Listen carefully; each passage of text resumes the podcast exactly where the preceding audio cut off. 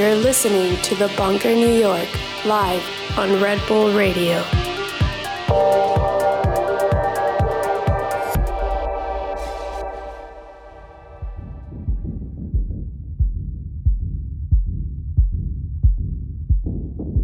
Hello, you're listening to The Bunker New York on Red Bull Radio. I'm your host, Bryan Kasenic, and today we are celebrating 10 years of No Way Back, and we've got the entire family here in the studio in New York.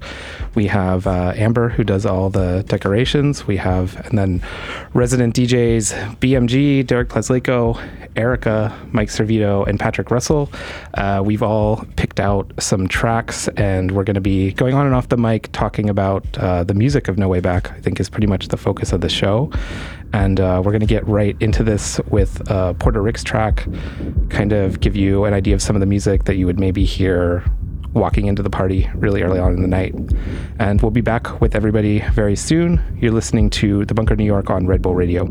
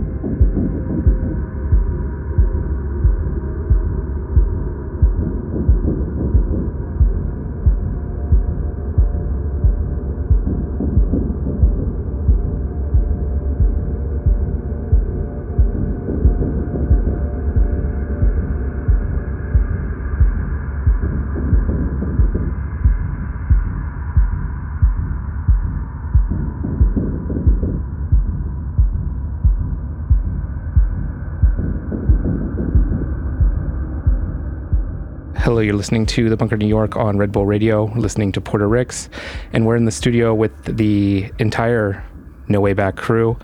And I guess Except Carlos. Yeah. except Carlos, that's And- right. And, also, also the sunrise set. yeah, Scott Zacharias.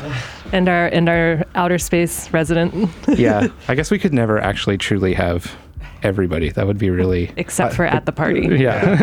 Gonna need the- Unless you wanted to broadcast like on Saturday or Sunday of the party. yeah, the extended family. Well, there's always people that don't even make it to every party. So I guess I just wanted to talk a little bit about since we're in the kind of outer space land here with this Porter Ricks track of like how that aspect of the party came to be because that wasn't that wasn't really a part of the party from the very beginning. No, when it started, it was uh, a one room party, Right. you know, and it was all focused on being a one room. And even when we did it at the Bow House, where we had a second room that we could have used, we just let that be the overflow room.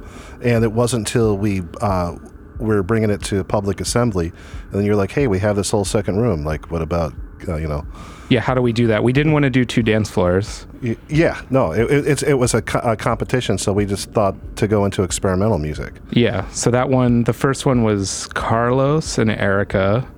And was that the one that Nahal and Scott, Queens? I think that was the very first outer space room. Yeah, the very first outer space room would be the Tangent 2015, I think.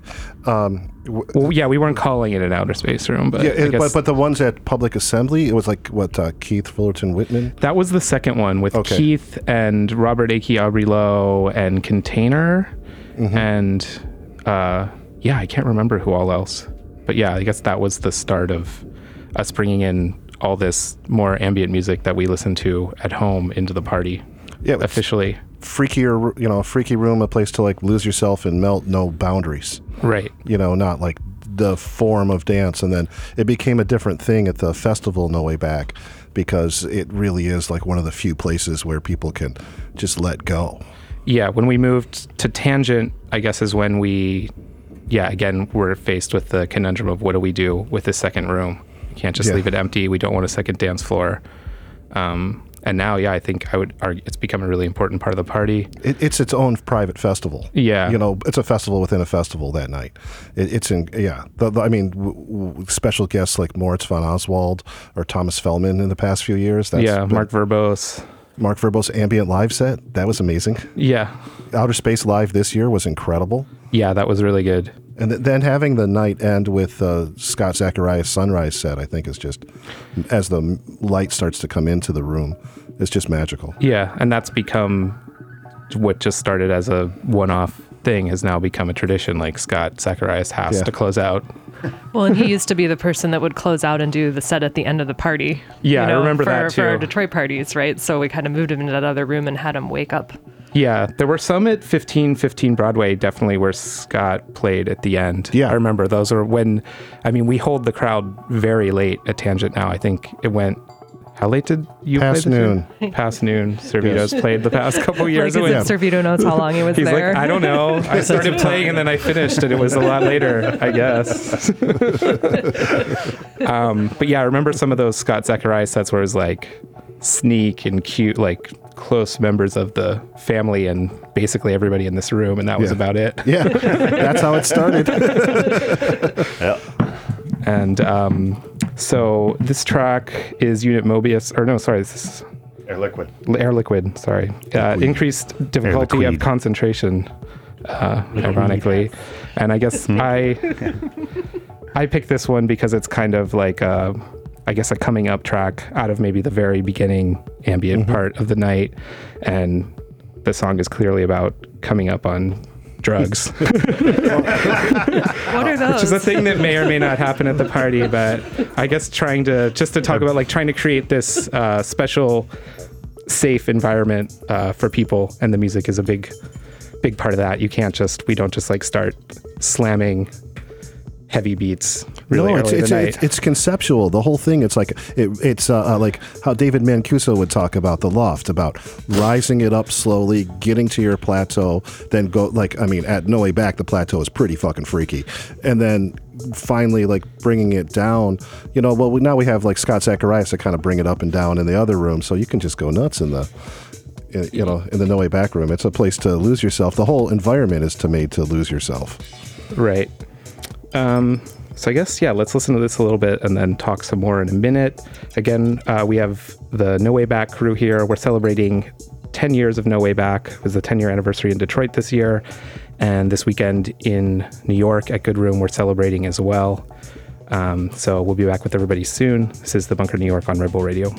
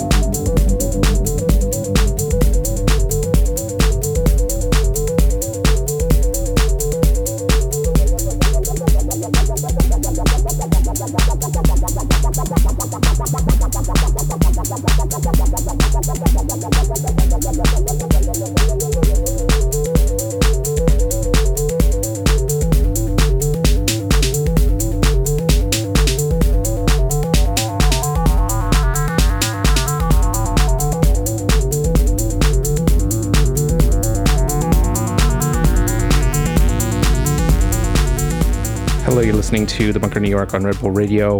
We're listening to Gay Marvine on the Run, which I guess is my final pick. And uh, why I like this track, I played a lot and just wanted to make sure we had some Gay Marvine in the show because he's, yeah, definitely an important part of the IT family. Has definitely played at the party at least. Oh, he only played the party that once. The uh, it was at the Bow House with uh, um, the one where we had hieroglyphic being, That was the first one I played, yeah. and it was That was a crazy night. It's a kind of, it's a kind of funny moment. and uh, um, but yeah, no, he's been a big part of all the a, a lot of the stuff that we've done, and he's uh, uh, like I did the uh, when we did the Ectomorph Charivari remix. He uh, helped me arrange that. He, you know, he used to live like two doors down from me, so we did an insane amount of stuff together. Oh, here, do this. Oh, I'll, you know, he'd work on something, I'd work on it, you know, back and forth. But this song, I think, is like one of his masterpieces.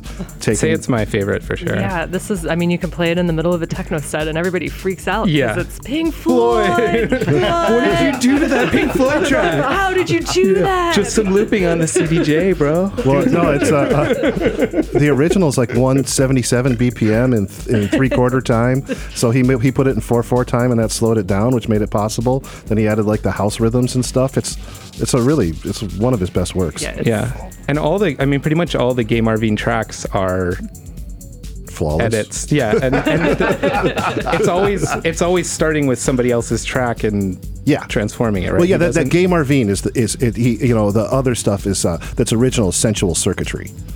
That's right. You know, and there's some really great Oh, sensual yeah. circuitry stuff. I forgot about that. Yeah. I don't think I've heard that stuff. You should. Is, is that stuff you guys uh, released as well? No, he originally released it, and we're doing some uh, coming up in 2018. We're doing reissues of the sensual circuitry stuff. It's very like Transmat influenced. Dude's a Okay. legend, straight up. Yeah. I mean, Chuck goes back decades. I mean, he's Yeah. he's been around and he knows his stuff, and he's honestly just kind of this unsung hero for Detroit Yeah, for a lot of us. I mean, he was playing the Hawtin parties he, early he, on. pl- he played uh, Yeah. uh, two of the Packard uh, uh, plant parties as, as the warm up DJ. And Right. also his uh, Rich's birthday in uh, in Windsor one time. Oh wow! Yeah, that was awesome. what I remember of it. I think it's the one I had to drive Dean to. I had to go to his house. He was pouting. Oh, it was oh, like at the Happy Tap or something like that. Yeah, it was totally crazy. and, he, and Rich opened with Booster. Anyway, Is, is- is So that the one where he played? something? Yeah. Is that the one where he played Tour de France? I sure. Think, I think it was. totally. It's entirely, it's entirely Hour three. Not plausible. Yeah. It's Um, entirely possible. so now it's four. and it was it's, just Chuck's birthday. Oh, happy birthday, Chuck. Happy birthday, Chuck. birthday. Happy birthday, Chuck. And Hey, it's, Marvin. It's 420, so we're going into some of uh, Patrick Russell's selections here. Uh, the first one is Uh-uh. Gescom. This was my pick, actually.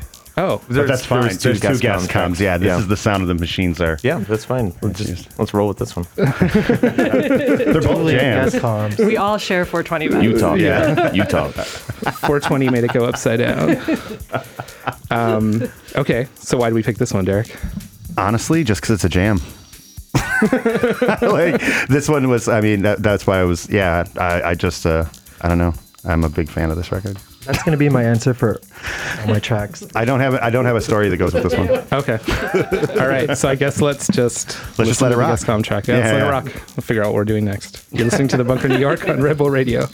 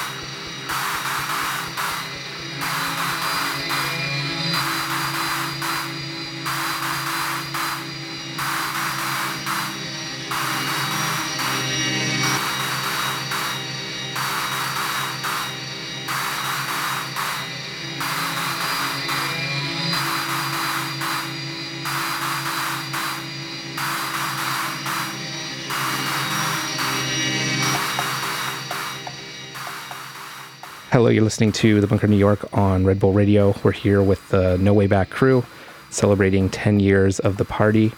And uh, we're going to play more Gescom.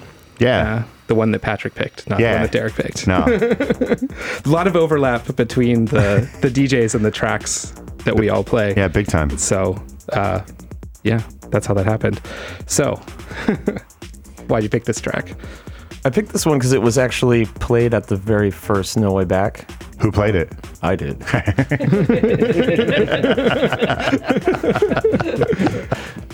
and I think the reason the reason I played it is because it's a cut up of of Adonis's No Way Back, and I thought it kind of fit the spirit of the party where we weren't we were. You know, it was, we were returning to the source, so to speak, but we weren't trying to be like blatantly referential Yeah. either. We Yeah, try- it for was, So sure. it was like, I thought it was a nice metaphor Yeah. for it was, you know, cutting it up and, and repackaging something. In a Yeah, definitely. Too. Did you really think about it that deep back then?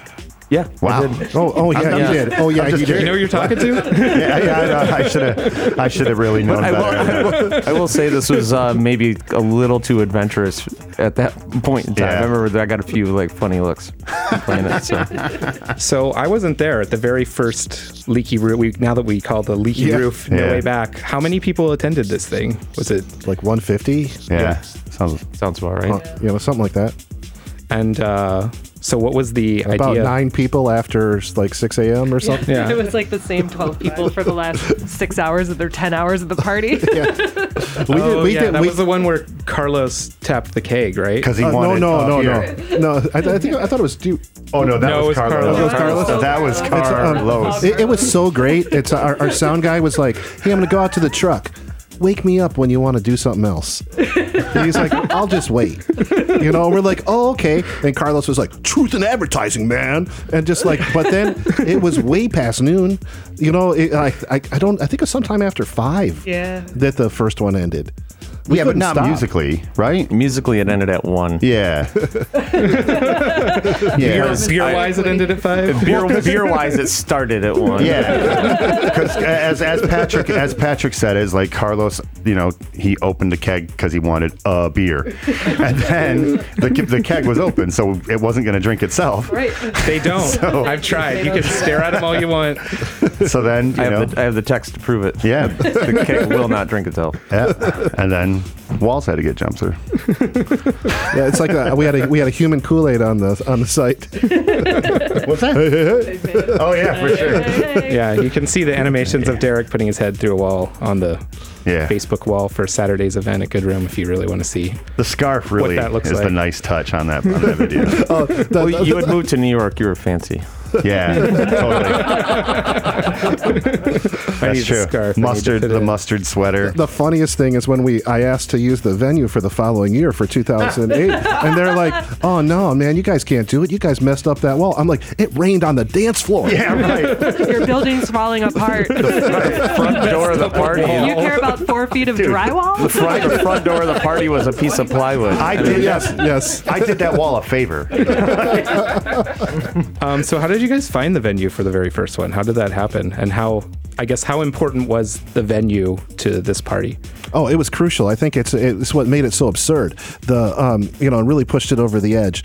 Uh, Greg Mudge had told me about it. Um, you know, I was just uh, he was it was F McNally's at the time, and uh, before it became Mudgie's, but uh, Greg Mudge of this uh, Oh. of the fan, the best deli in Detroit by far. That's where it was? No, no, no, no. no, no, no, th- th- no, no. I, I'm going in there and I'm getting a sandwich, and he's like, "Oh, hey, man, you should check out this new space." You know, I just like I was looking at this space, but I'm not doing parties anymore. You should check it out, and I go check it out, and it was like a bank, and then they're like, "I'm like, uh, you know, like we're supposed to DJ like the, you know, in a bank." I just don't like the whole message, and then uh, like, so uh, uh, and they're like, "Oh, well, we got this other room back here," and I'm like, "Oh, this is really fucked up." You know, like this is just right. You know, it had a small room at the end where you could put the DJ. It felt like the right kind of enclosure for a party. And then, um, you know, it, it was difficult. No flowing water. You Yeah. know, porta johns. Having to bring porta johns into a party sucks. I, ha- yeah, I always Right, and try we to had avoid to bring it. in heat also. yeah, a jet heater. Yeah, like a big jet heater. a giant jet heater because of course and, and that night there was a major snowstorm and everything but it was yeah it was at uh, uh, like a, uh, at that time a really unused part of detroit at uh, um, warren and grand boulevard or, uh, or Grand grand, River. river. grand river Yeah. Okay. And then the second No Way Back was the first one at the festival. Yes, yeah, the, The one Bethany at Loft Bethany's one. Loft, right? That was the first one I was at. Thai Lab. she printed ties there by day. Oh, right. okay. Yeah, she's still Right. doing. I'm like, and we raved at night. yeah. I don't remember having no pad CU. Thailand. anyway. No, What? no. Yeah. Okay, so should we? Let's get into another Patrick selection. Can we put on the Fanon, and then we can uh, talk about that one. Uh, why you chose this one, Patrick? So, yeah, as, as they were saying before, around 6:30 to 9:30 a.m., it was about the same amount of people. It was, we were, I mean, the writing was on the wall. This wasn't, you know, we weren't going to get this huge influx of you know, more people at that point. In. Detroit, in the middle of the winter. right. So, turned to Carlos. I'm like, so what do you think? You know, maybe around 9:30. It's like the flyer says noon. We're going till noon. all right, bro. So it got to be about noon. We're all stuck it out. Like Derek and I think we're talking about like let's pick. We got to pick out this like the final closing record. You know. And for some reason, I just seen this record, the record that's playing now, this Put On Flowers record. I thought this would be perfect, but I could not find it. We'd just seen it like five minutes before that. It took me about another 15 going through the same stack record seven times. finally I don't know it why up. it was so hard to find. yeah, I wonder. It wasn't 'Cause all going to be the last record. Darkness, water, mud. I don't know. Uh, Um, this is, I mean, this is the this is the party where Carlos was literally stand like walking on his. Yeah. like- well, they wouldn't. Those records wouldn't stay on the table. Yeah. You know, they just kept sliding. why is sliding. that always off. a problem with Carlos's records? I feel like we had this problem. I don't know. I mean, They're but really the, high the thing is, is like before before that party, like Carlos, if, if you borrowed a record from him that was in a plain white sleeve, and you returned it to him in a plain white sleeve that wasn't the plain white sleeve that he sent it in, he'd be like, "Dude, that's not the right sleeve." Like he was extremely, like extremely careful with his records and, and back, back then, and like all of a sudden he's just he's just walking on them. He, he had he had like It's say like like the literal black footprints Yeah. on the record. Yeah, Yeah. it's like like a Christian Marclay show. It's the um, he like he, in his record collection, he had the black sleeved, you know, plain black sleeve with the disco hole records. He had them organized by thickness of the black. You know, like so, like the European ones that have no spine, those are in the front. How damn the the, the Erdile ones were separated out because they like looked more messed up. You know, that was like the art of them and stuff like that. But yeah, it's uh, uh when it started raining on the ceiling, through the ceiling, the mud coming through Yeah. onto the Right, because onto it the wasn't raining water; it was raining mud and dirt. Yeah. yeah. like a hundred years of grime coming onto the records. Everybody had to clean up their stuff for months after that. Yeah, definitely. But they, you know, th- I couldn't even believe the sound guy was excited about doing another party with us. I know he didn't even complain at all about all of his equipment getting rained on. With was that Jim back then? Yeah, yeah, it was Jim Gibbons. yeah. Same- That's actually how it started with him. yeah, That's the party that where the it first started. party you hired him to. Yes. yeah. And he's still the. I mean, for everybody who comes to the Tangent our sound Gallery, guy. yeah, Yeah. he's he's the guy. Improves every year by massive amounts. Yeah, I know. definitely. Yeah, every year I walk into that room and I'm like, oh, it can get better. Well, there was a significance to having Jim at that party, anyways, because it kind of felt like. I mean, I'm sure Fotis probably did hardware and everything, but Jim used to be like the guy doing all like the Yeah, the Packard. really grimy you know, parties like in Detroit that were kind of influenced that, that influenced Yeah. No Way Back to begin with. So when I walked in and saw that it was Jim Gibbons, I was like, yeah, perfect Dean Major at the door, Jim Yeah. Gibbons on sound. Yeah. We had a few of those details, right? for sure. Yeah. So you guys keep mentioning Dean. What's uh, what's what's the deal there? Talk about Dean. Oh, System. Yeah, With a backwards three. yeah, I mean, he threw some of the most amazing parties for a period of years in Detroit. like, Right. and some of the weirdest parties. Yeah. he Yes. was always doing experiments and trying to do something different. So he was very conceptual about throwing parties and Yeah. about bringing together different kinds of music in one night. And Right. he, did, he did big normal raves too, you know, and some of the best ones. But Big, big normal. It, was it was Like he was Boy the Bill most kind of stuff. Um, uh, DJ Dan, uh, Scott Henry. Right. Honey, Gotcha. um, yeah, Charles Feelgood, all Stu- that. yeah, But like for the I- I- times, I, mean, the programming was pretty exceptional. Like Sure. we never had anything like that before. Um, before Dean started really throwing parties, so f- to bring in this whole other element, you know, I mean, you know, Derek Carter and Mark Farina, or like you know, all these big names that didn't really come to Detroit. I mean, Yeah. they started coming in. yeah, for sure. You know, like the Scott Henry and Feelgood and all all those guys. Um, I mean, it was a lot of different people. so what was what era was that of raving in Detroit? Like what year? 94? Yeah, mid '90s. Like 94, 94. to 96 or I think the fir- the first hardware was in '95, and like that's in, in my eyes. I think we've had this discussion before, and I can't remember if everyone agrees with me. But for me, um, for me, uh, um, the uh, yeah, like hardware seems to be like the the, the closest influence to No Way Back. Like, Right. Well, to me, it's hardware's where his concept kind of finalized. Yeah. And it was uh, uh, by that time, he always, even for the big parties, he'd have like family members, like Acid Pimp or local people that we really cared about warming up. Eric Hopp. Uh, Eric Haupt. like, God, shout out to Eric. Uh, he's a big part of what, uh, how No Way Back became No Way Back. Um, in fact, he sends me music still Yeah. that I play at No Way Back uh, from our from our old times. But uh, uh, yeah, he, so he'd have family members in too. And by the time it was hardware, it was all just like you know your scene. All the DJs were from your scene, not from the outside. Maybe one or two guests from the outside.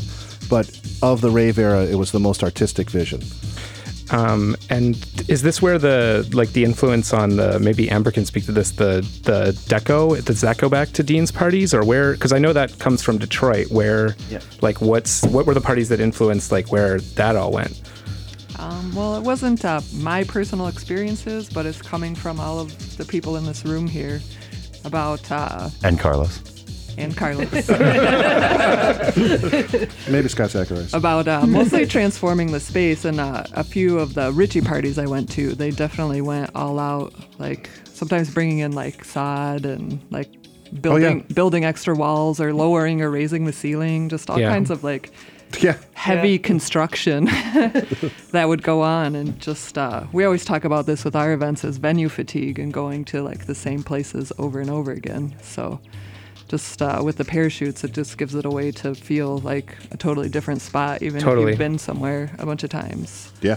I also think for the era, you know, in which we came up in, like the early 90s, 92, 93, I mean, my personal experience, the aesthetics of the party, the way things looked was just as important. It wasn't just like a box, it wasn't just a room. There were creatives involved, and there were talented people that would make the space, you know, special. So I think that just kind of as part of our, you know, it's been part of our subconscious. And with Amber, you know, I think maybe that influence was there, you know, yeah not even realizing it's uh, creating creating the space is just as important as the soundtrack. So. Yeah. Absolutely. okay so I think we have time for one more Patrick selection can we hear the Aphex this is uh, gonna be Aphex Twin Cornish Acid and uh, what's up with this one Patrick what isn't? Well, this is yeah. This is definitely uh, a story for this this is, this is actually this is actually really this is actually just this is a short track and a short story. But basically, so while this Phenon track was playing, we're like, okay, this is going to be the last track. But Carlos is like just kept going. So, more fog machine, you know, more dark Yeah. cube pressing the fog machine, and more Yeah. more tracks. Finally got to about one o'clock. I think it was finally right around that time when Carlos plays this Yeah. and the way this ends is just it just ends on there's just beep just Yeah. dead. Nothing that was just it. That was the end of the party. It, just, it was just so perfect. It was such like an exclamation point on the whole thing. And actually i did remember to take a video of that moment actually. Yeah, just like sound guys are sound guys are finally doing it lights the one extra light we had is probably getting turned on you know Yeah. Okay, so this is Aphex Twin Cornish Acid. You're listening to the Bunker New York on Red Bull, and we're going to be back in a minute with some uh, Servito selections.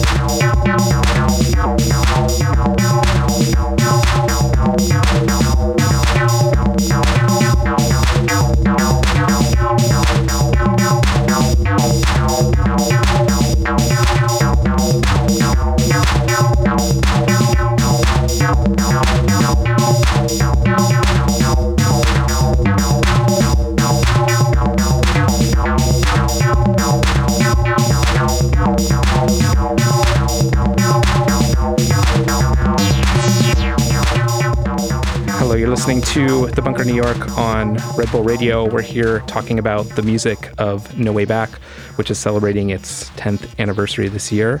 Um, and we're into some uh, Servito picks now. Servito did not play at the very first No Way Back, but I think has been a part of See, literally the second one. The second yeah, one every was my single one first. since then in New York, 2008. New York and Detroit. Yeah, I missed the first one because I just moved here. So literally, I think like a week later um, is when No Way Back happened.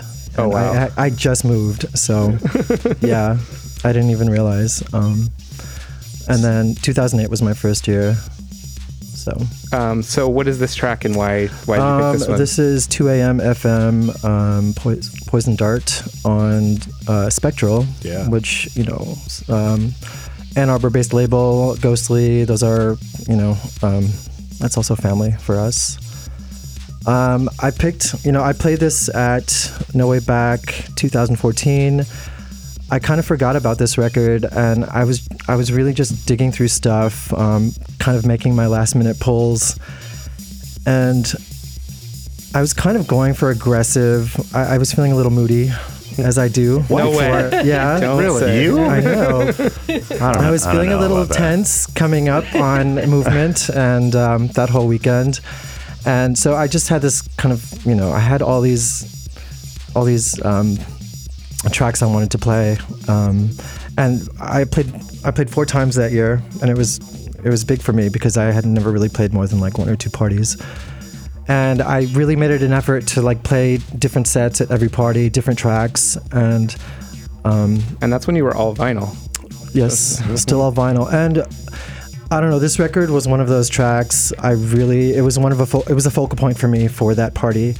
Um, I knew I needed to deliver and I was feeling pressure, you know? I mean, you're amongst people like Patrick and Carlos and Derek and Amber and Brendan and Scott and everybody. Um, it's just it's a lot of pressure to perform for me personally and I just wanted to play like tracks that were very representative of, of the feel that I get from the party and what everybody brings to the table and how they make me feel.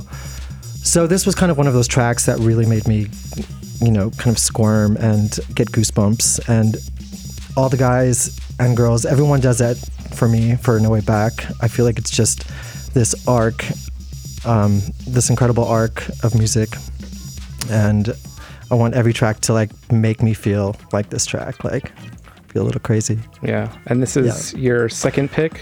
This is Yeah. Larry Heard. Larry Heard, Fantasy. also kind of in the same vein. Um, I don't know. Maybe I played this two years ago. I actually don't remember, but I'm sure somebody's played it a few times. Um, it's a big favorite of mine. I know Patrick loves this track as well. Um, it's I think it's my favorite Larry Heard. Um, yeah. Yeah. So just out of um, just out of influence, the the sound um, embodies everything for me.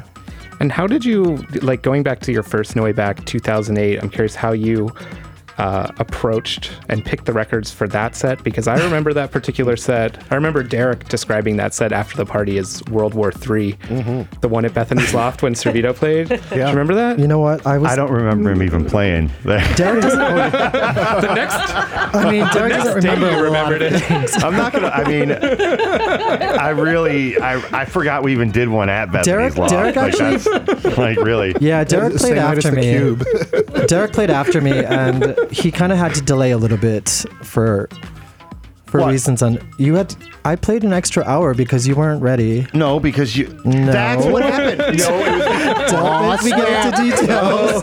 Oh wait, Controversy. I thought it. I played an extra hour. I was probably the only sober person there, for sure. Not even drunk. and everybody was having the time of their life. Me too, me too. I think I was just Oh, letting you yes. play. I think I was just letting you go. Okay, fine. I don't know if that was it. But I don't remember you That's what playing. you remember, Yeah, Derek. see? I think that was the year I Matt mean- Abbott just uh, had his Yeah. like, practical joke on everyone. Oh yeah, Yeah, it was. including Moby. Did he touch your neck? then what happened? He touched He my was, elbow. he was doing elbows. Yeah, the the prep for that was honestly, I mean, it was the first time I really dug through my records that I left behind in Detroit. I just came back from Europe for the first time, um, and I was kind of done with all my records. I was I was like over it. So. I got to my parents' house and I was digging, digging, digging, and it was all like old records. You know, it was like Mike Dunn and um, just like old stuff, old Chicago. And I just was like, I wasn't playing that kind of stuff really in Europe the first time. So when I got back to Detroit, I forgot what all these records, how important they were to me. So I was like, oh, I want to play all of these, these things. Because Right. I'm not playing any more records that I brought from Europe. It was like three weeks of, or two weeks of gigs. And I went straight to Detroit. And um, I really was not prepared. Um, I just, I just kind of dove in. Yeah. Nerve yeah. After Carlos. yeah, I always say whenever Stress, no stress, no whenever pressure. a Detroit DJ goes into their mom's basement before a set, you know it's going to be a good one. Right. It's always a really good Yeah, I mean, Right. It's true. You're right. it was for sure. It was all. That's It was all like '90s techno. It was '90s Yeah. techno and acid. I mean, and that was kind of like, I mean, in retrospect, I mean, that that evening was kind of, or that morning rather, kind of paved the way for like how I started. I started going into things uh, musically and how I started to shop and buy. Um, Yeah, I definitely Music heard a again. shift. Kind Yeah. of, maybe it was a shift back because I mean I was hearing you play in New York at the time, but a shift back. To I think also to- back then a lot of those records scared me. I didn't play them. I enjoyed them, but I didn't know how to play with them. You know, playing acid records is not. Oh, get out of here. No, come on, Derek. Get out of here. No, it's know. for real. I mean, I didn't play Even certain going back records to for a long time. Well, okay, well, well, that's a long time. I mean, time. we were playing like, you know, bass records at Velvet. We were playing like electro. So We're playing It's everything. different, fast records. fast, pitched up. Um, what else do you want to play? Um, one more, real quick. Sure. Do you want me to tell you? Yeah, which one? Okay, it's Mike. it's Mike Ink Um, it is ASV. ASV. Okay. Yeah, because we have two micings in here. And I chose I chose the Mike miking track because you know I learned a lot from everybody sitting here growing up. Um, not only my friends and my my peers, but huge influences to me. Um, and we were all, you know, I learned about Profan and I learned about Mike Ink, Wolfgang Voigt through Derek and Patrick and Carlos. Um, and I, you know, I mean, it was. This is one of the records I'm talking about. I was scared to like play it because I didn't know how to. I just, but I loved it. It was my favorite, and I, I still think this. The sound of this embodies everything about No Way Back. Um, it's just it. What it makes me go off. I manually imported this record from uh, Neutown. It had just come out. Profan was like still like a new label, and I brought back a box with a bunch of new German records to Record Time, coming back from Germany, which is how Profan stuff entered into. yeah, I was wondering how like I mean Mike Ink seems like such a towering influence over All the of entire The- all crew. Like us. The whole Cologne acid thing. All This of like Yeah. weird guy from Germany that Well, you, you played Air us. Liquide. It's like Con, uh, Con Walker. Yeah. Like uh, Con actually played at the hardware parties, the system Yeah. hardware parties. Oh right, because he He's used to be big- in the states. Yeah, he was like you know, the Temple, and like every year at No Way Back, you're going to hear at least one Temple 10 inch. Yeah. Yeah. Usually Remote Car Babe by Jan Yeah. Unit. Yeah. Yeah. I mean, for me, that's where I was buying all my like mid '90s when I started buying techno records. That was my store. Yeah. and like I always went to Temple, so all this stuff was coming in there. And then when I met all you guys and realized how big the influence was on Detroit, I was like, whoa! I thought these were Yeah. I thought these Right. were literally just records I that think also- you could only buy at Uh, well, Acid Pimp would play the Jungle Fever records. Yeah, Yeah. We bought, I mean, we bought all of that stuff, and I think uh, you know, for for um, growing up in the era of when acid house and techno was coming, you know, coming into its own, um, you know, all of this stuff, they were like the next generation. They flipped it. They flipped the acid. They took it to the next level, and um, like compared to like 80s, you know, 80s Chicago acid, it was just it got more advanced and it got more technical, and I still, I mean, Mike Ink just like everything. It's like this us. rock and roll texture comes into it. Yeah. A whole new level of texture. It's like acid after My Bloody Valentine. Right.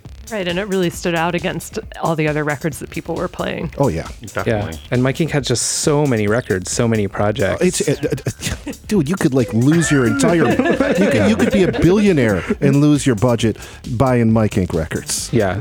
Unless you're Carlos and you just bought like. Oh, you bought them when they were single down triples. yeah. Yeah. Every seven inch. Yeah. All those, the, there was like a one seven inch A week. every week for a year. Yeah. Yeah. And Carlos those probably cre- has the all Creasel or something? Yeah. Yeah, I'm Chrysler sure Carlos 99. has all those. Yeah, he's got. Patrick too. I remember trying to keep up with those even at Temple, and it was you know they, I- they I came, like- they were gone. You had to go every Yeah. week. I didn't did. bother. I didn't like bother. I was three. like 52. Shit.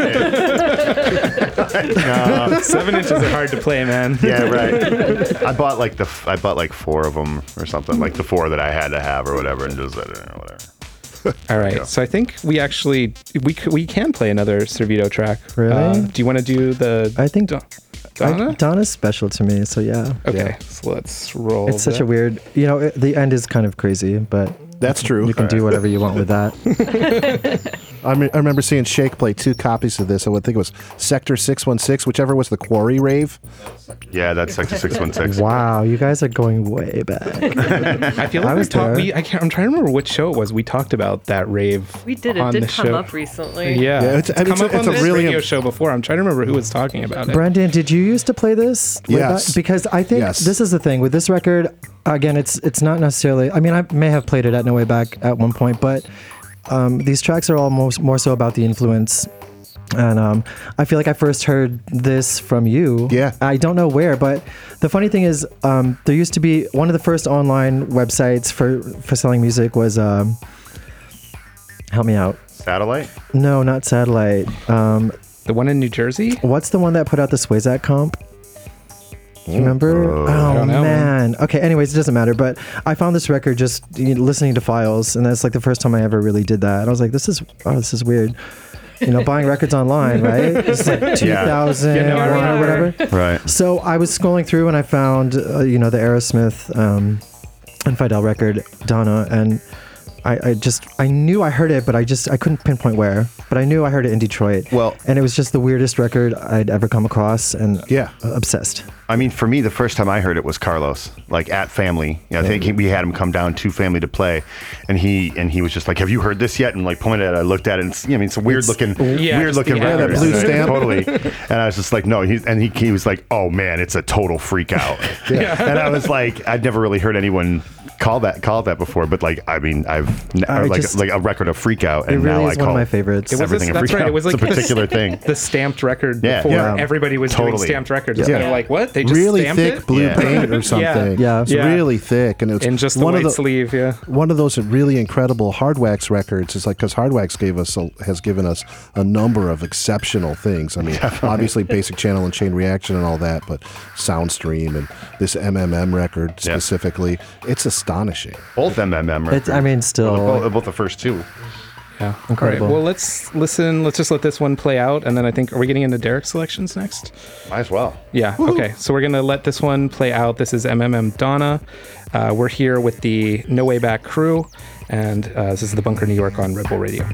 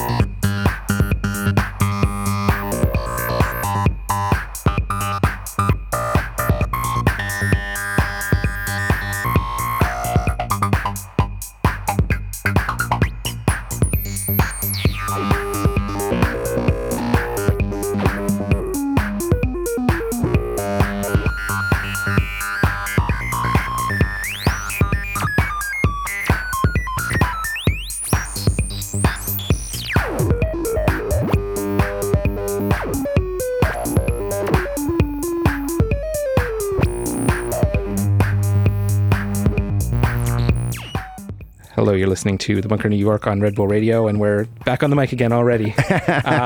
Because Derek wants to introduce his next track and not talk over it at all. So we've got. a And minute. it's also it's also another Errorsmith track, so Right. it makes sense. But this is uh, this is off the new, brand new Errorsmith album. This Yeah. is his latest work. Yeah. And the reason I want to play it, and, and Carlos isn't here right now, but I just kind of want to see what happens when when Carlos hears it for the first time. So if he's listening to it on the radio right now, You're not going to be able to see him. What do you mean? uh, not right now. Oh, not for the first time. No, but well, either way, Should we Skype him in? yeah, we can call him. Um, but no, I'm really, I'm really looking forward to playing this on Saturday and just like, I don't know, finally making Carlos dance for the first time in a while. yeah, it's been a while. I mean, at the la- he was he, he didn't make it out of the green room very much at the last No Way Back. Oh, I don't even mean that. I just mean me personally. Oh, okay. he just doesn't dance to me anymore. So- I know. I just well, it's because the problem is I always have to follow him. Like for the first time in a while. Now, like I don't know. I'm always following him. yeah, and you're, it's like you're the after hardest thing Carlos. in the world to I do. know it's he switches switches things up really fast. Yeah. Okay, so we're gonna go into the next track. This is uh, Centroid from Errorsmith off of his uh, new album on Pan. You're listening to Red Bull Radio.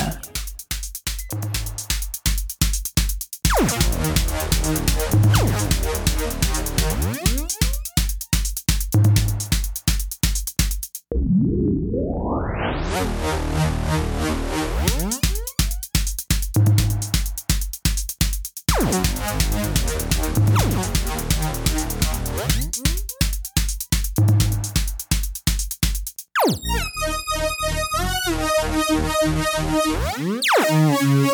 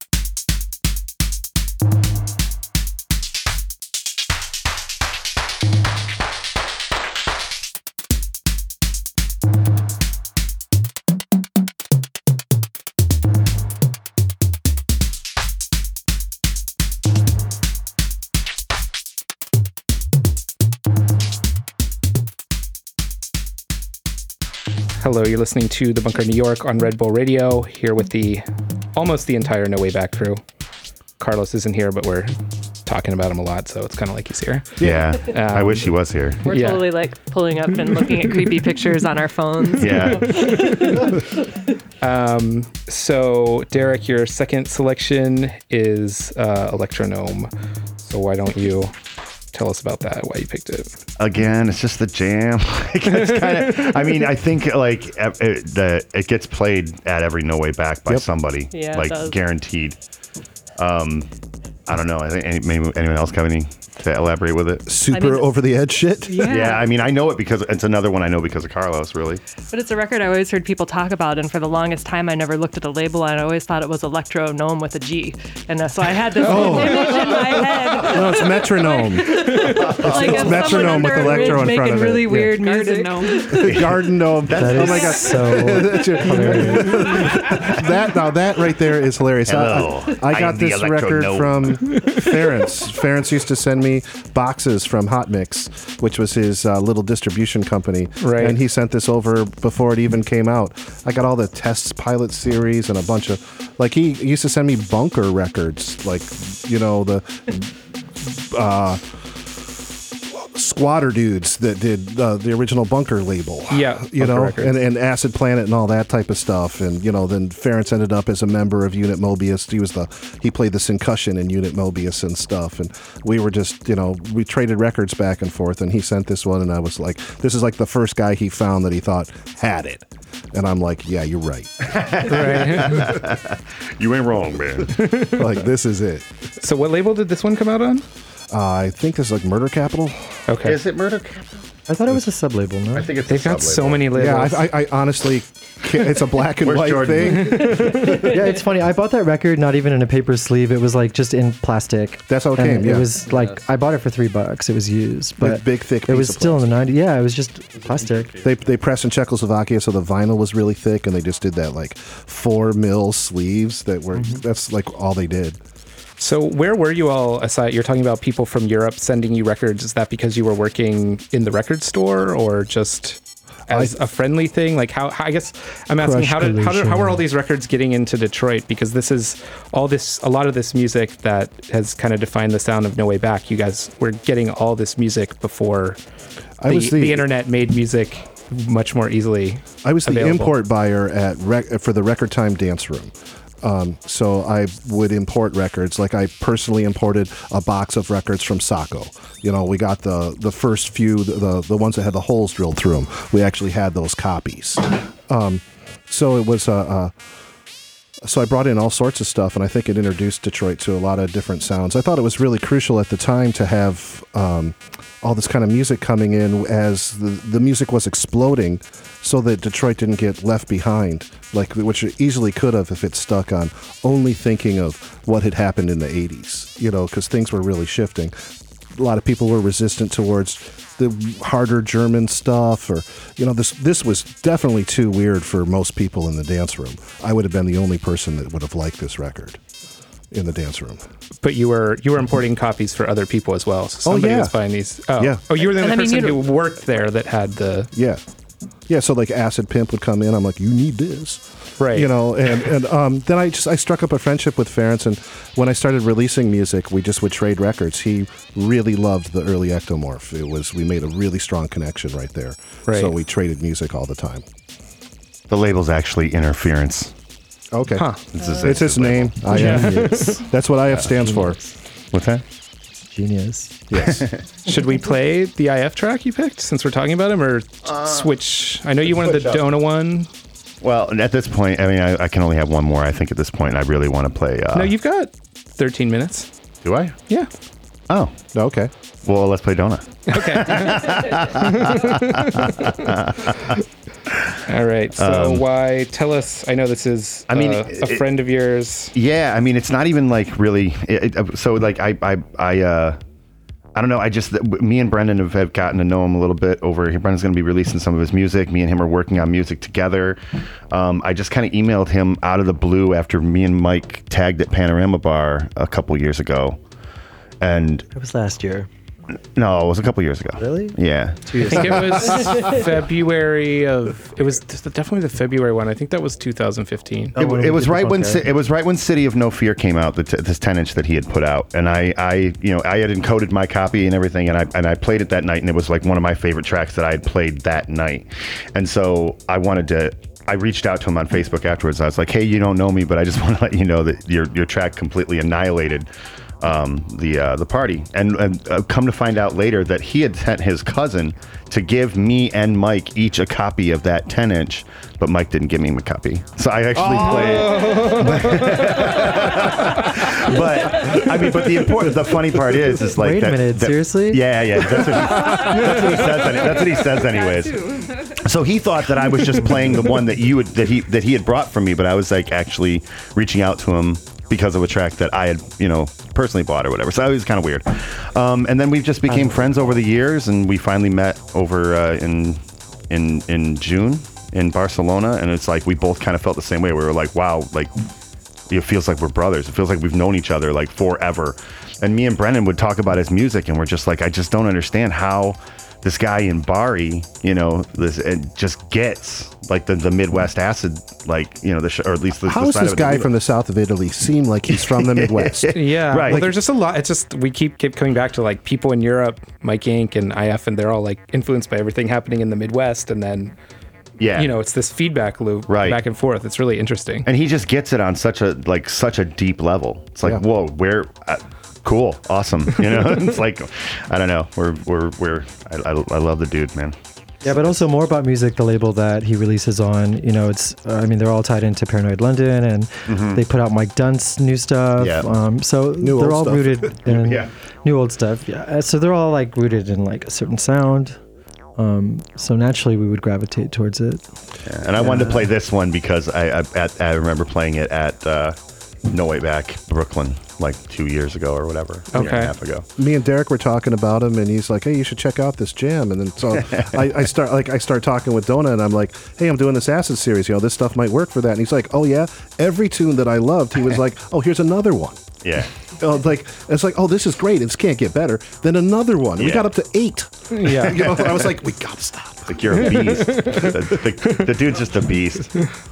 Um, since we, we talked about you and Mike tag teaming for a minute there, uh, you guys tagged at the No Way Back 10 year anniversary in Detroit this year. How did that How did that come about?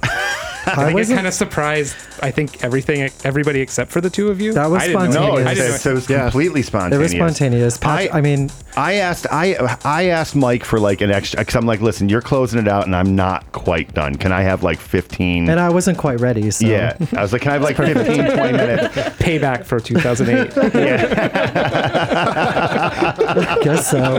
Reverse payback. Yeah.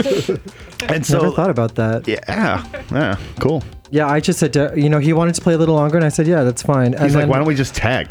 when I find when I finally started, I was like, we're gonna tag for like at least a half hour because I like I just you and Patrick really messed me up. Like I, I don't know that I can continue. Like so, I just had to kind of ease into it, and playing with Derek made it easier for me to like kind of get into my zone. So You can bring me along, and we can just do that every time you play okay, anywhere in the world. Done. Done. I'll just play, Trying to just make that tag, happen with, more. tag with you for like 45 minutes. Yeah, I mean, all it's definitely a special like you know was. connection when we played together, and um, I don't know that spontaneity just kind of I like it. It Yeah. happens. I mean, uh, with the exception little of things that we've been booked for, like they've always been spontaneous. Like the first time me and you tagged together at, at Panther Room, Oh, like yeah. that was that was completely spontaneous. Wow. Like, yeah, and then I was like, that was so good. We should start Right. doing this. We did, Right we did a Bunker Limited. Yeah. Uh, Oh yeah, we did the Panorama Bar. It's a lot. Where else It's did a you guys play? At the, The festival, IT, the the stage. At the stage. festival, yeah. that's right. When IT did the stage. 2016. Oh Yeah. right, right. Yeah, that was like that was the most crowded part of that day. That was crazy. Indeed, it was insane. I think maybe the most crowded that stage has ever been from the Yeah. feedback we've gotten from Pax House. and even like I think the most drunk in the daytime I've been to. oh yeah, that bottle of Tito's, that bottle of Tito's. Tito's. They're Yeah, so drank, good with the hospitality. No there. regrets. Well, they didn't. They, They didn't have his There was no tequila. That's why he drank so, my Tito's. Yeah. Such generosity. And then my, my mom wanted to come on stage and drink our vodka. She's like, I want she some. she did take a swig. Did she? Yeah. Oh. I'm positive. Okay, Derek. Next Didn't track. she? She did. Oh, next track? Yeah, uh, yeah. C- Cobblestone Jazz, Northern Lights. Cobblestone Lights. Jazz, Northern Lights. Yeah. All right. So, what's up with this one? Uh, it's a long one. Yeah, I mean, this was th- this had just come out uh, like a couple years ago. I guess it's like the f- I guess the first Tangent one. Which one did I close? At Yeah, Tangent? 2015. That was the first one. Yeah. Was it 2015? Yeah, yeah, that's the first tangent. No way back. and that was the f- that was that was my wife Heidi's first one too. And like this record had just come out, and uh, I was obsessed with it. And like I and I yeah I played last. It was like the, the latest we had gone, and there was still a lot of people there. Yeah, Tangent kind of changed how late people stay somehow. Yeah. I guess Yeah. that has to do with the space, the environment. The party was obviously getting more popular, but Well, there's enough room for everybody. Yeah. I mean, th- 15 15 just kind of wore people out, right? Yeah, outgrew right. Of that course. space Well, that too. owner Yeah. was such a curmudgeon at 1515. It was like so hard to handle. It was like sweeping up over your feet. Yeah, I think by the last year at 1515, there were more people on the sidewalk than Yeah. inside. Yeah. It's like, The thanks heat for the was also $20. pretty Enjoy next the level. sidewalk. Yeah, Oh, One they of the didn't hottest pay. The juice bar. like but no, I just I mean I just remember I remember playing this near the end of my set. I don't think it was my last record, but I mean because it was so long and everything.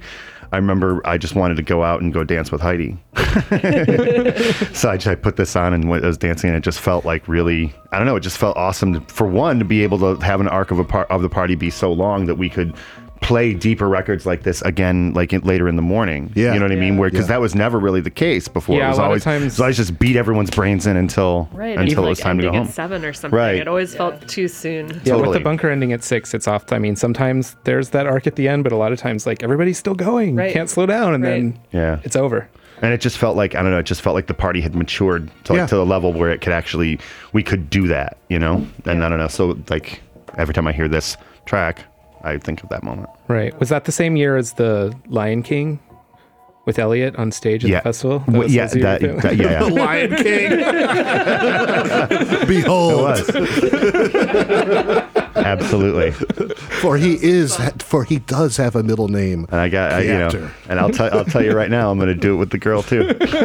Oh no, what, what- what's her middle name gonna be? Oh, I can't tell you any of that, man. You're going to have to wait till January 3rd, Put her over the brother. You have to, you're going to have to wait till release date for that one. no white labels. No white labels on my daughter's name. All I can tell you is it's a, gir- it's a, it's a girl and it's due, she's due January 3rd. All it's my mom's birthday. Really? Yeah. Oh. Word. Well, good luck. Yeah. What, What's your mom's name? Elvira. That's not what we're naming her. It's okay.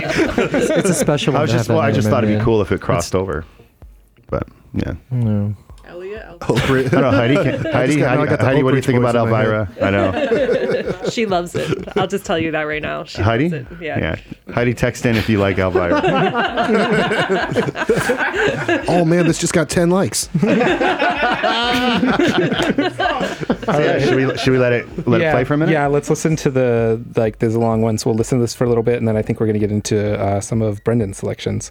So again, you're listening to the Bunker New York on Red Bull Radio. We're here with the No Way Back crew.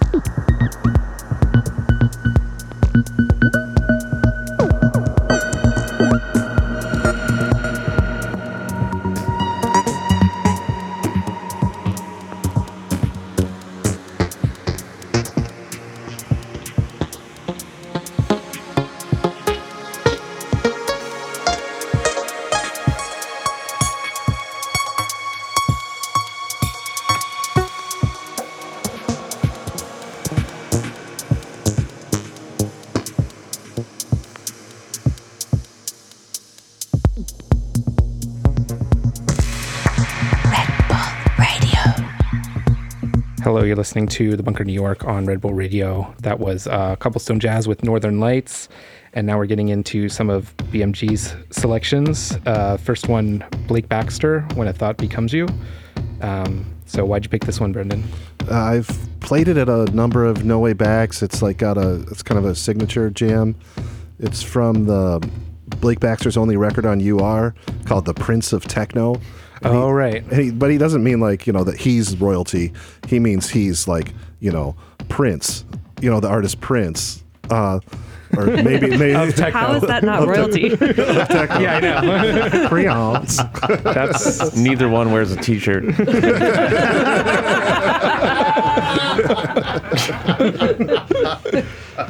Yeah, and it's just a, I don't know. It's a um, got an incredible feeling, and I think it really captures a certain moment of the party before uh, it gets too intense, or, or, or before it's going to get more intense. It's just like this, like right on the precipice, you know. Yeah, because you're usually you're usually playing somewhere like, um, and we change it up a little bit every year, but you're usually kind of on before the like Plaslaiko, Servito, Carlos.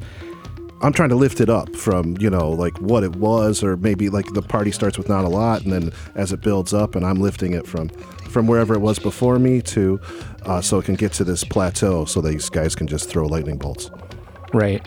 And I, I mean, I think one of the things that to me makes No Way Back so special is everybody talks about all the DJs getting together and there being an arc to the party, but it's actually something that's so fucking rarely actually you see that happen in real life. It's like everybody's kind of doing their thing, but with this group of people, there always is like everybody thinks about their set and everybody else's set and where their place is in the night Yeah, and tries to do the right thing. 100%. It's Yep. Just it's the most. Yeah, it's, like completely uh, um, involved. I mean, It's the most thought I've ever seen go into this stuff. It's uh, since we all know each other for so long.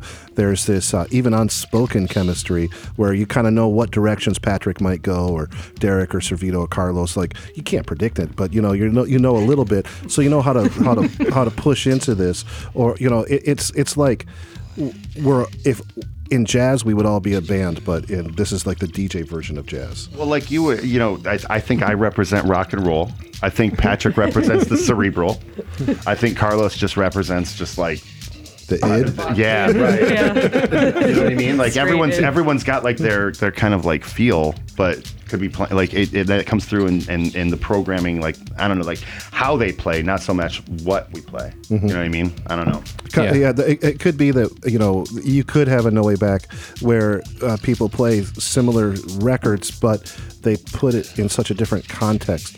That's what's so special about the party is it's a really refined concept. You know, it's it's you know it's 20 years or more of music. How far away ago was the 90s? I don't know. I forget. Which almost- part of the 90s? A It's almost 30 a years. Going on 30. We're all old. Shh. um, should we move on to another selection or let this one play out? Oh, let's let's let them hear the heat. Okay, so we're gonna hear the end of this track. Uh, this is Blake Baxter, "When a Thought Becomes You." This is the Bunker, New York, on Red Bull Radio. shows the most. He keeps it all dies in pain.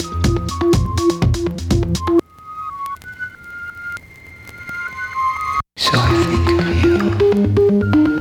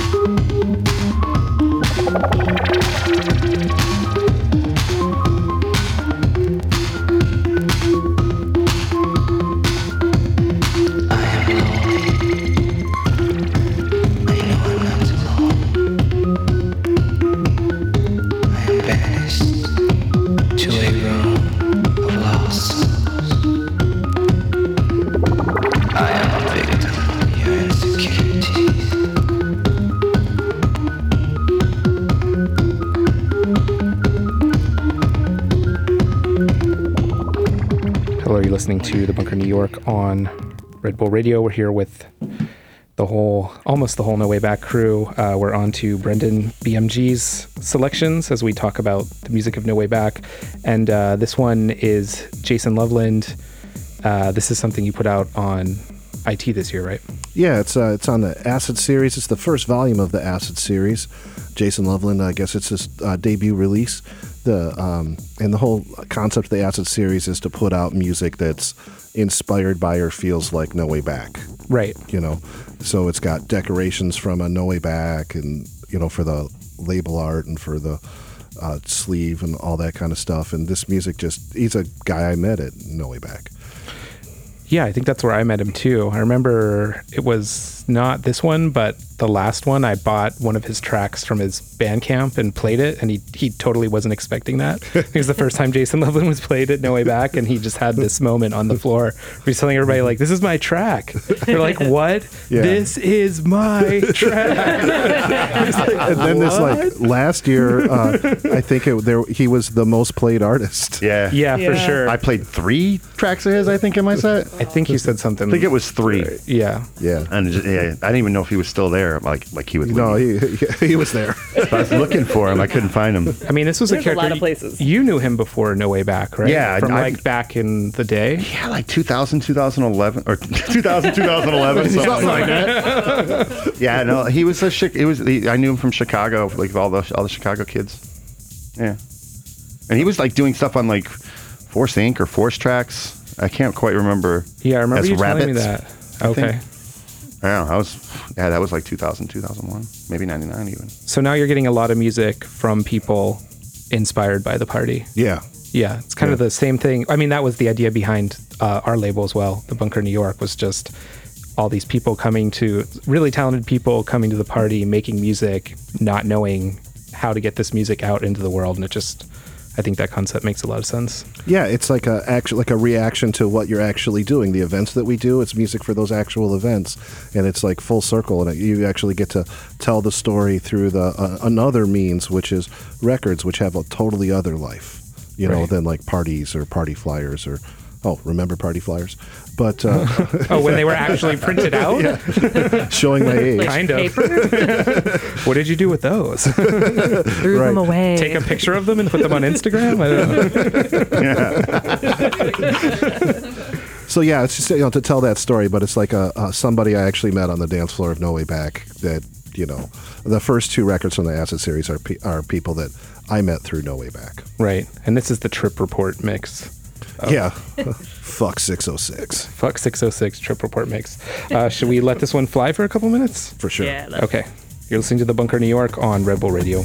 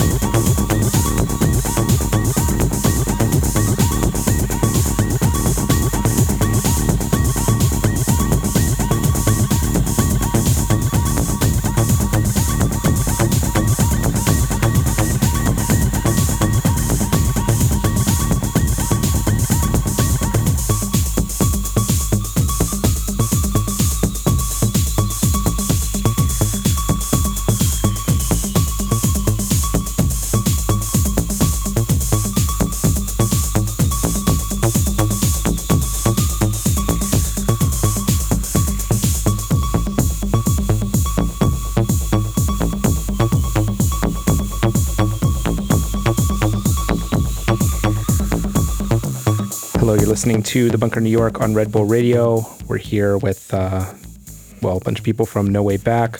We're listening to some of BMG's selections for, I guess, music that influenced or just music of No Way Back. That was uh, Jason Loveland on IT's Acid Series label. And this is, is this another one from the Acid Series or? Yeah, this is an upcoming Acid series. This is uh, one of my uh, just favorite people and a really great artist from Chicago, Jordan Zoida.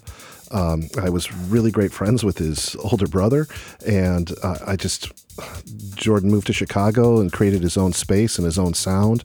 It uh, is both like uh, he's just really deep into his own machines, and he's got his own sound. He's got this really great record on K Stark. He's on the uh, Nation box set. That's all the different formats. Right. You know, like the beautiful box. Um, and uh, I've just been working with him for a while to get just the right release together. And this, it just, he gave me this incredible acid one, so it made it part of the acid series. But this one here, he didn't mean it to be like Drexciya, but to me, it really feels like a kind of like Drexciya freak out, like a, a, a like a, Yeah, I hear what you mean. A Gerald one with a s- with a straight beat, you know, kind of thing. Cool. magical. And I would argue that you probably more than almost anybody alive knows about the connection between Chicago and Detroit. Yeah. I mean, something you've. there's no, there's people who know more. Oh, yeah? they, they, they've li- yeah, they've lived more than I have, but they, they, they don't talk on the microphone as much as I do. okay. But yes, I- it's something I, I put a lot of time into researching. I mean, we actually had Robert Williams. This is the guy who was, you know, we're in New York. It's uh, he was the truancy officer of Frankie Knuckles and Larry Levan here in, in New York. He went to the he went to the sanctuary. You know, like this is a 1969 disco. Right. He he went to uh, the gallery. You know, he he's the guy who put the acid in the uh, in the apples. Right. You know, so that people would just you know he you know which he uh, something he uh, he moved to Chicago. He brought Frankie Knuckles there, opened up the warehouse. Then he uh, after as that faded out, he opened up the music box with Ron Hardy, and you know eventually was dancing on the floor to uh, Servito and myself at uh, the 2014 No Way Back. How did that happen? It's uh, I'm working on a big project with him, so he ended up staying with us for the weekend. Very cool. Uh, should we let this one fly then? Yes. Cool. All right. You're listening to The Bunker New York on Red Bull Radio.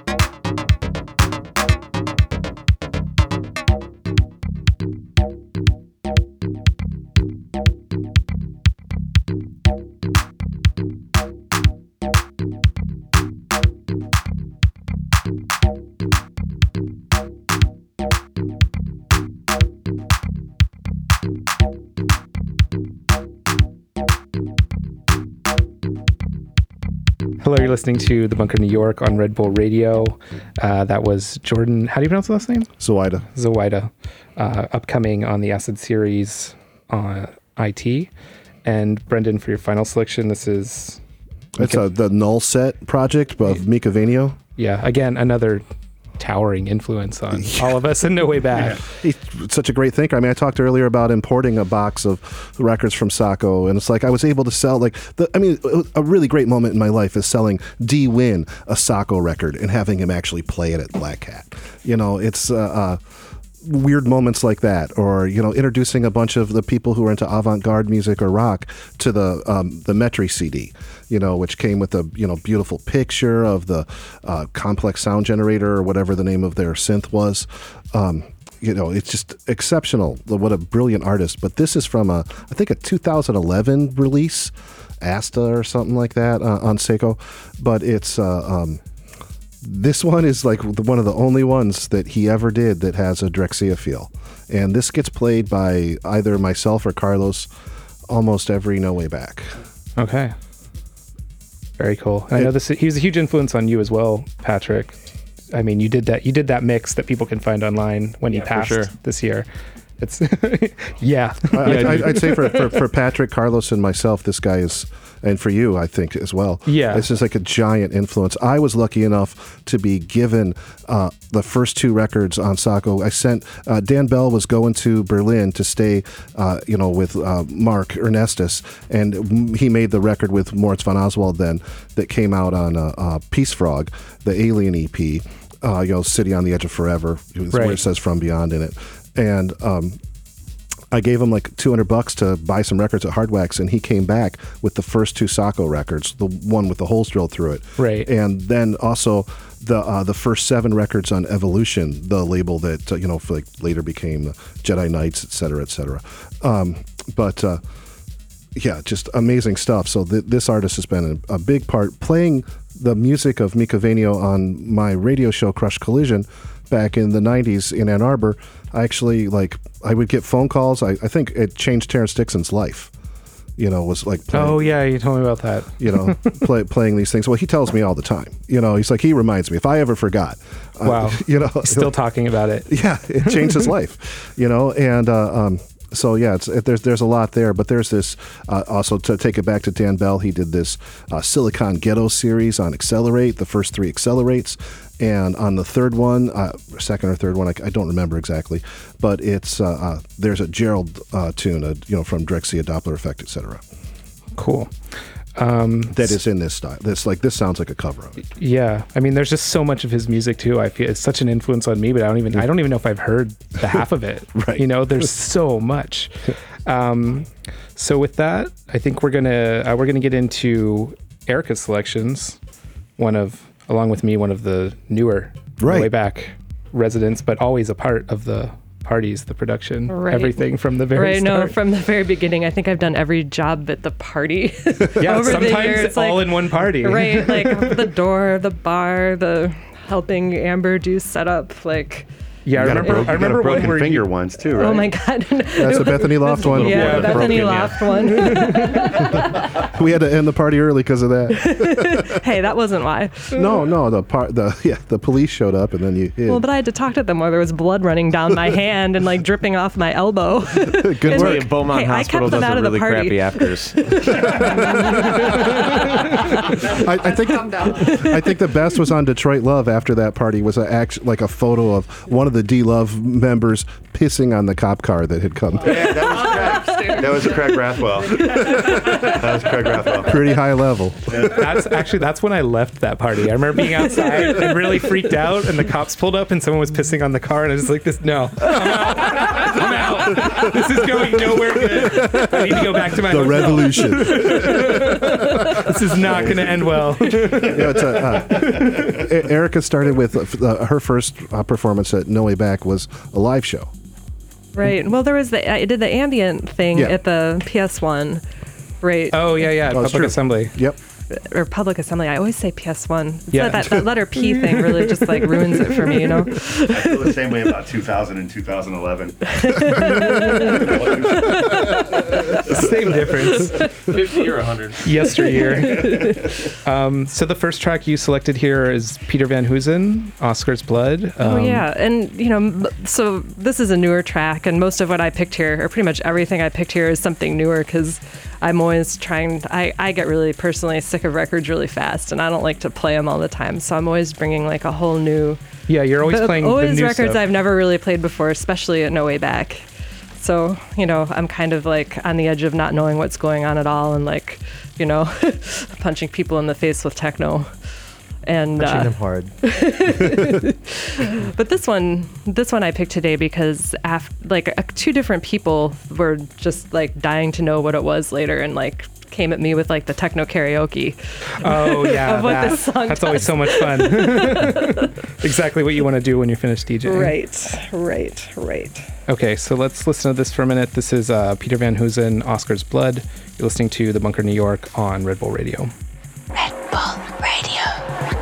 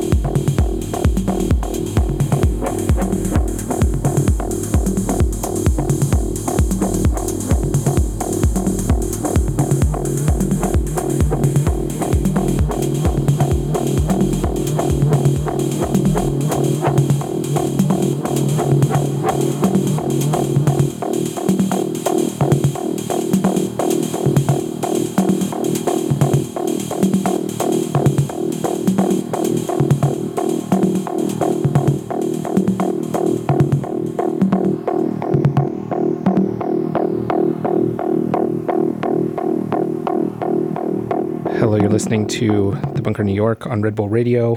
Here, listening to the music of No Way Back, with a whole with a whole bunch of the No Way Back resident DJs. Now we're into some of uh, Erica's selections.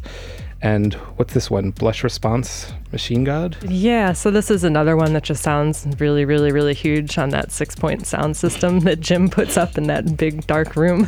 Yeah, was this this was the first year of six point sound, or no? What was different this year? It was de- it was definitely much better than the year before. There's it was something tuned way better. just the tuning. Yeah. It wasn't it wasn't extra stacks or No, no, but they did it. He thought through it much uh, more complexly, and it, it was previously he had uh, integrated another sound system into the front, and this was all his own stuff. So it had this flavor, and the way he did it, the way he surrounded the people with the sound, he thought about it for a whole year, and it, it, We I mean, it, delays, right? Yeah, it's Yeah. highly improved with the, the timing of all the sound. And I mean, for my live show, he gave he gave me aux sends for each speaker, so I could send stuff to like you know each stack.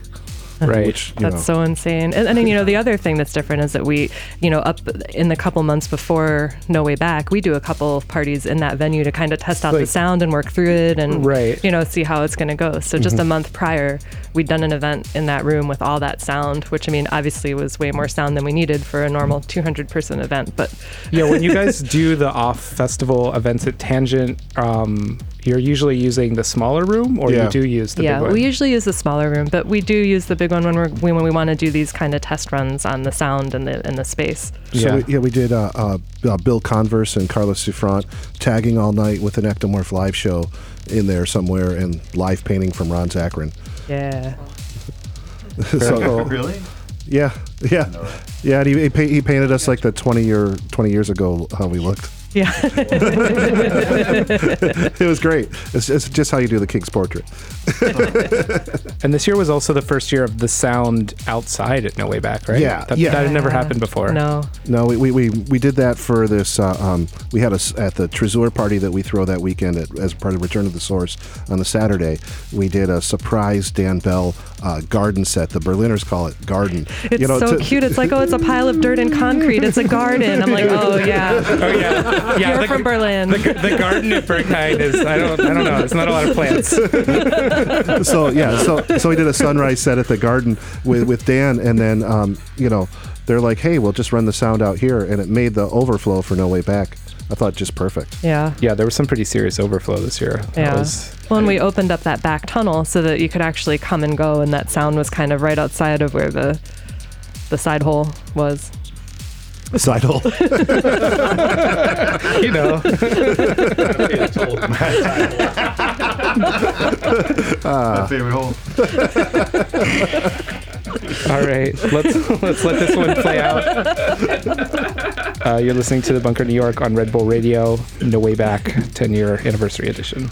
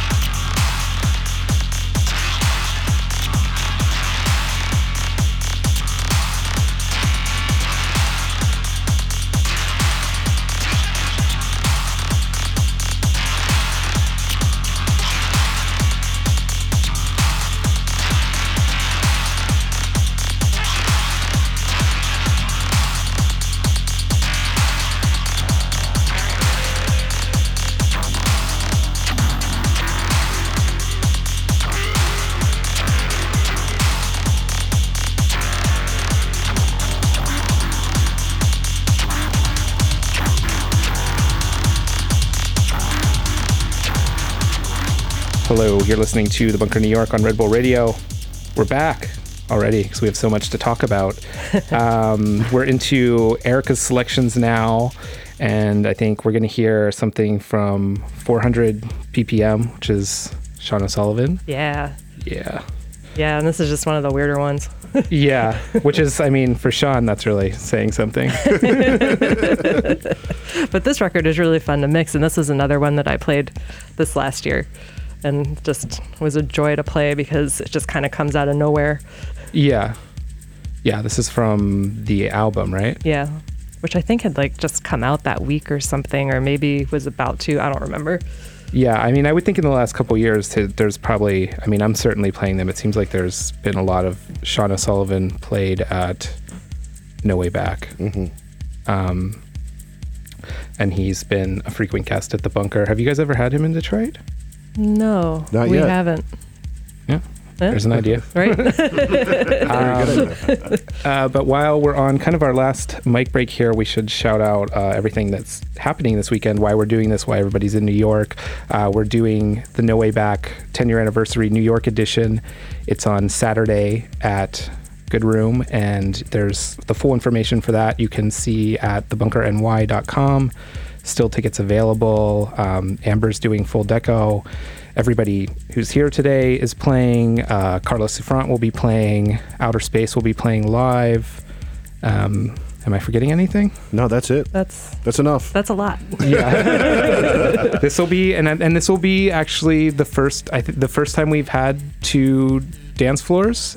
Ever. Yeah. It's a, it's like, Like prob- ever, probably yeah. like the first and only No Way Back with two dance floors. Yeah. Well, uh, because we I mean we've because venues are such a pain in the ass in New York, I feel we've done I think we were saying we've done six I think we've done this will be like the seventh one in New York and the sixth venue or something like that. Right. Like we're always changing it.